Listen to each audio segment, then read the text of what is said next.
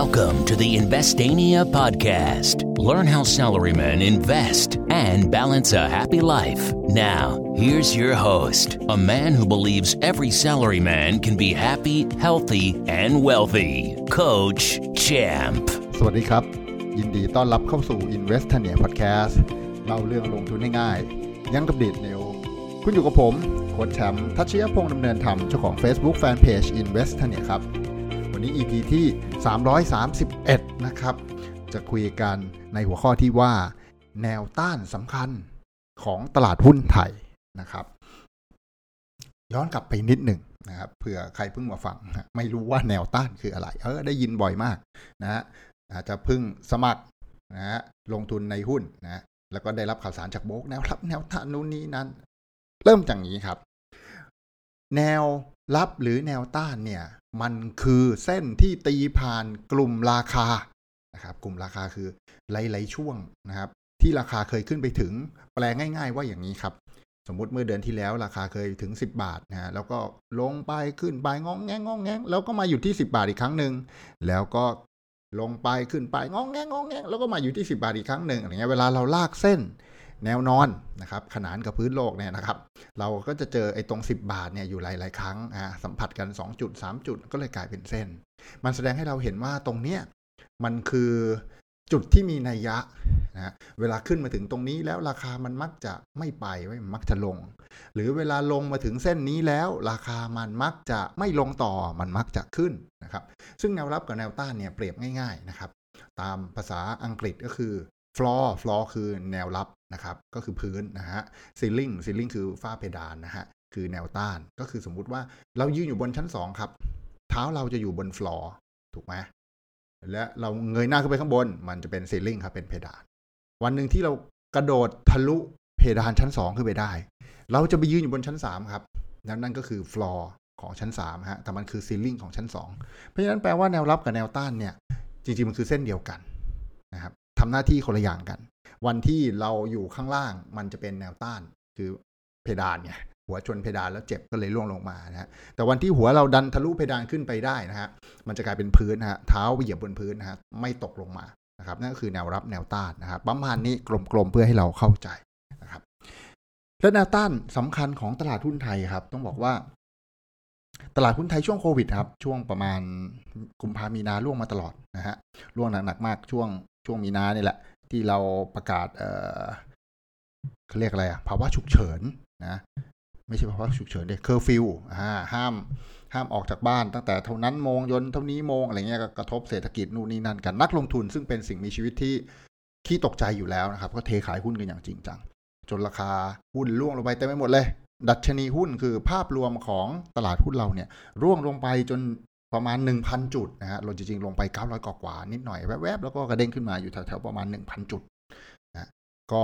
อยู่ได้ครับ สักพักก็ไม่รู้มีข่าวดีมั่นใจชื่นใจอะไรกันนะครับ ราคาหุ้นจำนวนมากก็ก็ขึ้นไป จนทำให้ดัชนีภาพรวมดัชนีภาพรวมก็คือตัวแทนของหุ้นทุก ๆ ตัวรวมๆกันในตลาดบ้านเราว่างกันเถอะนะว่างง่าย ๆ มันก็ขึ้นไปด้วยครับ ขึ้นขึ้นไปเรื่อยๆนะจนไปถึงประมาณ 1,430เนี่ยนะครับนะครับ ที่ประมาณเดือนเออเดือนหกประมาณกลางกลางปีนี่เองนะฮะสามเดือนหลังจากนั้นจากหนึ่งพันขึ้นไปพันสี่ครับ อย่างรวดเร็วสกายล็อกเก็ตเลยนะฮะก็ทำให้ต้องบอกว่าวิกฤตครั้งตอนเดือนมีนาครับทำให้เกิดกำไรเพียบเลย ตอนเดือนมิถุนาครับสำหรับหลาย ๆ คนที่ซื้อหุ้นในยามวิกฤตชั่วคราวใช่ไหมอย่างที่ผมเคยเล่า เคยย้ำว่าเฮ้ยวิกฤตชั่วคราวเรามั่นใจว่าไวรัสมัน มันเดี๋ยวมันต้องแก้ไขได้หรอวะเอ่อ curfew เดี๋ยวมันจะค่อยๆ จางลงหลังจากเราควบคุมสถานการณ์ของคนป่วยได้นะและประเทศเราก็ทำได้ดี มันก็เลยเด้งกลับไปที่ 1,430 จุดครับแต่ก็อย่างที่บอกครับ พอผลประกอบการของบริษัทในตลาดหลักทรัพย์มันไม่ค่อยดี เพราะว่าก็เดือน6อะนะไตรมาสที่2นะก็ยังมีผลพวงของโควิดอยู่นะไตรมาสที่ 3 เองจริงก็ยังมีผลพวง เพราะว่าเราก็ไม่ได้เต็มเม็ดเต็มหน่วยนะบ้านเนื่องจากบ้านเราเนี่ย เขาเรียกอะไรนะ เศรษฐกิจเราขับเคลื่อนด้วยการท่องเที่ยวและการส่งออกซะเป็นหลักเป็นใหญ่นะ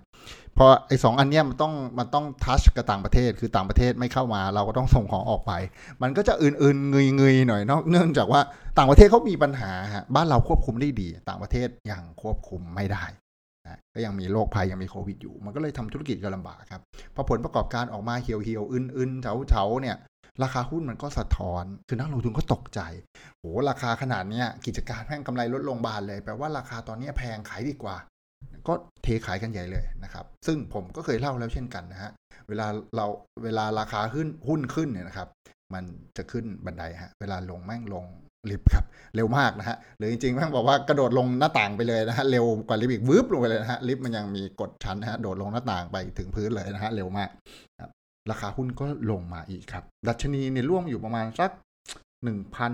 หนึ่งพันสองประมาณนั้นนะครับแล้วจากหนึ่งพันสองนะครับหนึ่งพันสองร้อยจุดเนี่ยฮะที่ประมาณต้นเดือน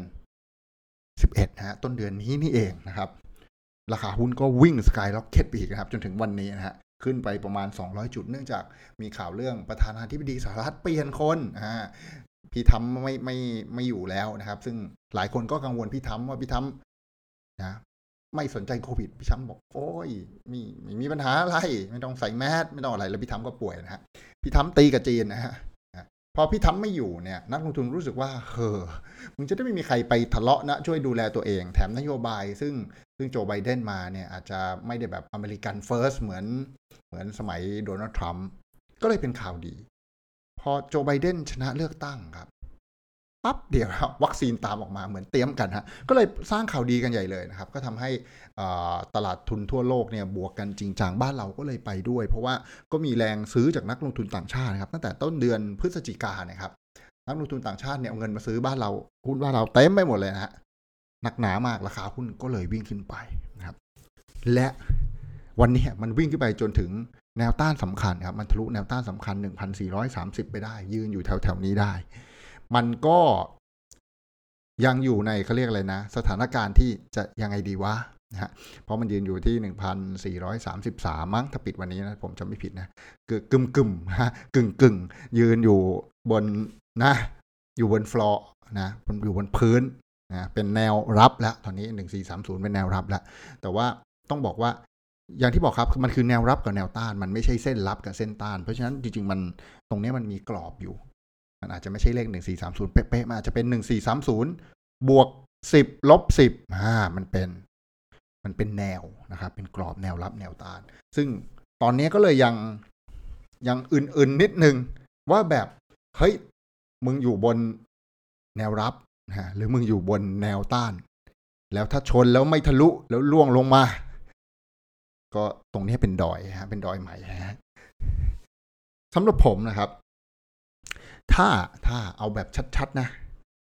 ถ้าดัชนีเราผ่านหนึ่งสี่สามหนึ่งสี่สี่ศูนย์ไปได้เนี่ย ผมว่าน่าจะขึ้นต่อ แต่ว่าก็ต้องระวังนะครับ มีโอกาสขึ้นต่อสูง ถ้าถ้าไปยืน1440ได้จริง ๆ จังๆนะ แบบว่าให้มันพ้น1430นะจริงๆ1430เนี่ยผมว่าก็โอเคแล้วนะ แต่ว่าขอให้ผ่านไปสักหน่อยนะครับถ้าผ่านตรงนี้ได้เนี่ยน่าจะมีจังหวะเทรดหุ้นสวยๆ อีกระดับหนึ่งคือเอาไวๆนะครับ ถือยาวเนี่ยเริ่มน่ากลัว น่ากลัวยังไงรู้ไหมครับ เพราะว่าตอนนี้เอ่อ forward PE ของของตลาดหุ้นเราเนี่ยนะครับ อยู่ประมาณ 27 เท่านะครับ PE คืออะไร อ้าว เดี๋ยวเราจะงงกัน PE คือดัชนีตัวหนึ่งที่เขาไว้ชี้วัดกันว่าราคาหุ้นมันถูกหรือแพงนะครับ เขาวัดอย่างนี้ครับ P คือ price price คือราคาหุ้นนะครับ ในเคสนี้ก็คือดัชนีของภาพรวมของหุ้นนะฮะหารด้วย earning earning คือกำไรต่อหุ้นนะฮะแปลว่าอะไรครับ แปลว่า ยิ่ง PE น้อยๆนะครับ ก็จะดูดีหน่อยนะครับ สมมุติว่า PE เท่ากับ 10อ่าราคาหุ้นเท่ากับ 10 บาท แล้วก็กำไรเท่ากับ 1 บาทนะตัวเลขง่ายๆ ผมจะได้คิดในใจได้นะครับ PE ก็เลยเท่ากับ 10 มันแสดงให้เห็นอย่างนี้ครับ มันแปลงง่าย ๆว่าหุ้นตัวนี้กำไร 1 บาทนะฮะแต่เราต้องเอาตังค์ไปซื้อ 10 บาท ถ้ากำไรมันคงที่แบบนี้ ซึ่งโดยปกติกำไรมันมักจะไม่คงที่นะฮะบริษัทมันจะต้องเติบโตขึ้นเรื่อยๆนะฮะผู้บริหารไม่เคยได้คำสั่งจากเจ้าของว่าอ๋อปีนี้ทำกำไรเท่าเดิม หรือปีนี้ทำกำไรลดลงไม่เคยจริงๆนะฮะในฐานะผู้บริหารบริษัทมาเนี่ยไม่มีเจ้าของบริษัทเคยมาทักผมเลยว่าเฮ้ยแชมป์ปีนี้กำไรลดลงอะไรไม่ไม่มีมีแต่เอากำไรขึ้นตลอดนะครับอีกเหตุผลนั่นคือเงินเดือนพนักงานขึ้นนะฮะถ้าคอสเราขึ้น แต่รายได้เรายังเท่าเดิมเนี่ยกำไรเราจะลดลงโดยปริยายผู้บริหารก็หนาวหนาวร้อนๆอาจจะเด้งได้นะเพราะฉะนั้นผู้บริหารก็เลยมีหน้าที่ที่จะทำให้กิจการกำไร แต่ตีต่างแบบว่าสมมุติว่าไม่ได้กำไรเติบโตเลย เรากำไรแค่หนึ่งบาทเท่าเดิมนะ IPE เมื่อกี้นะครับกำไรหนึ่งบาทเท่าเดิมไปเรื่อยๆสิบปี เราจะคืนทุนนึกออกไหมเพราะเราได้หนึ่งบาทสิบครั้งก็ได้สิบาท เราซื้อหุ้นที่ณตอนนี้สิบาท เพราะ PE เท่ากับสิบนะแปลว่า การลงทุนของเราเนี่ยใช้เวลา 10 ปีคืนทุน บนพื้นฐานที่กำไรเท่าเดิมตลอดนะฮะแต่อย่างที่บอกว่าเรามีความเชื่อว่ากำไรมันน่าจะโตขึ้นบ้างแหละไม่มากก็น้อยเหมือนไม่ควรจะเท่าเดิมไม่งั้นผู้บริหารแม่งหนาวๆร้อนๆแต่อินเคสว่าถ้าเท่าเดิมเลยเนี่ยใช้เวลา 10 ปีคืนทุน มันก็เลยสื่อง่าย ๆว่า PE เนี่ยคือจำนวนปีที่จะคืนทุนของการลงทุนของเรานะฮะซึ่งตลาดหุ้นไทยตอนช่วงดีๆเนี่ย PE มันก็จะแบบ10 10 ต้นๆ ซึ่งอยู่ใน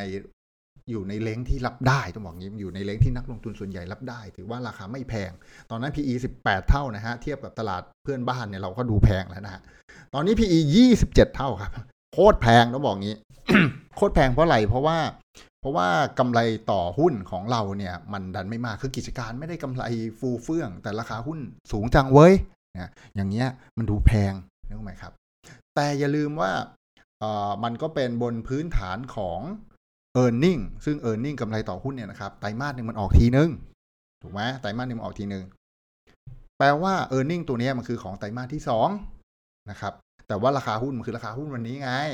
เราคาดหวังว่าไตรมาสที่สามผลประกอบการที่จะออกมาเนี่ย คือพ้นสิ้นเดือนนี้ไม่ใช่พ้นเออพ้นมาแล้วเนี่ยมันประกาศแล้วไม่ใช่ นั่นคือขออภัยมันคือผลประกอบการไตรมาสที่สามแล้วตอนนี้เรากำลังคาดหวังว่าผลประกอบการไตรมาสที่สี่เนี่ย มันจะดี คือ e a r n i n g เนี่ยเป็นผลของไตรมาสที่สามแต่ price เนี่ยเป็นของวันนี้ มันแปลว่านักลงทุนมีความเชื่อว่าตัว e a r n i n g เนี่ยของไตรมาสที่สี่เนี่ย ของบริษัทในตลาดบ้านเราเนี่ย มันจะดูดี พอส่วนข้างล่างตัว E มันมากขึ้นเนี่ย โดยที่ราคายังเป็นแถวนี้อยู่ คือเขาซื้อตอนราคาแถวนี้ไงซื้อตอนดัชนีแถวนี้ ก็แปลว่า PE มันจะลดลงลดจาก 27 นะครับ สิ่งที่น่ากลัวคือ เอาหาเอ้ยแล้วถ้า e a r n i n g มันไม่ได้มากอย่างที่คิด สมมติอาจจะมากขึ้นอะเพราะว่าเอ้ยโควิดมันเริ่มดีขึ้นเหมือนที่ผมเล่าเคสโรงแรมตอนผมไปเที่ยวนะ ก็เอ้ย คนเริ่มดีขึ้น แม้ว่ายังไม่ถึงจังหวัดท่องเที่ยวที่ไกลๆ แต่ว่าอย่างน้อยจังหวัดท่องเที่ยวที่ใกล้ๆเนี่ยเริ่มได้ฟีดแบ็ที่ที่บวกแหละ แต่อาจจะบวกไม่มาก เนื่องจากว่าก็ลดแลกแจกแถมพอสมควรถึงมีคนเข้าพักเยอะ E อาจจะดีขึ้น แต่ถ้าดีขึ้นไม่มาก เช่น PE ตอนนี้อยู่ 27 พอผลประกอบการ Q4 ออกมา แล้ว E ทำให้ PE เหลือสัก 22 จริงๆก็ยังแพงอยู่นะ 20 ขึ้น 20 เนี่ย ผมว่าแพงละนะครับสำหรับดัชนีตลาดหุ้นบ้านเรา ทีนี้มันก็เลยต้องลุ้นและต้องหวังกันว่าไอเออร์เน็งของไตรมาสที่ 4 เนี่ยมันจะดูดี มันจะดูสวย มันจะดูหล่อเพื่อทำให้ forward PE มัน มันลดลงนะครับ มันเบาลง แล้วก็ดูหน้าลงทุนดูตลาดอย่างไม่แพง แต่ท่านณวันนี้เทียบวันนี้เหนื่อยอยู่นะ ราคาสูงอยู่ครับ แต่วันที่ถ้ามันทะลุแนวต้าน1430 อย่างที่บอกนะ แล้วถ้าไป 1440 สวยๆ เนี่ย ผมว่าการเทรดระยะสั้นยังพอทำได้ เพราะว่าอารมณ์คนอยากซื้อยังพอมี แต่ว่ามันแป๊บเดียวนะ คือต้องเอากำไรสั้นๆนะ ส่วนการออมระยะยาวอาจจะเริ่มเหนื่อยแล้ว เพราะ PE ตลาดก็สูง ดัชนีก็ขึ้นมาสูงแล้ว ราคาหุ้นหลายตัวขึ้นมาสูงแล้วนะครับ อย่างจุดที่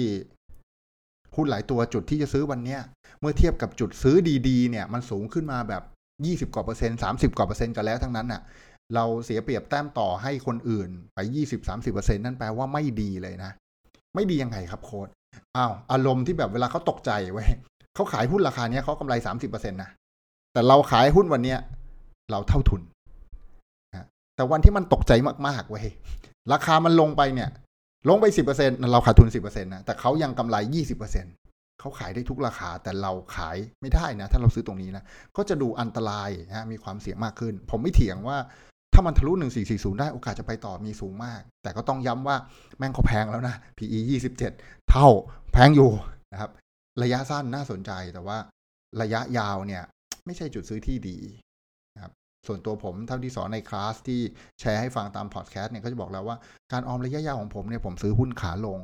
แล้วกลับตัวคือช่วงวิกฤตชั่วข่าวด้วยนะ ไม่ใช่ลงแบบแม่งวิกฤตถาวรกูจะเจ๊งแล้ว กลับตัวก็ไม่ซื้อนะกิจการไม่ดีเราไม่สนใจนะครับ ตอนเนี้ย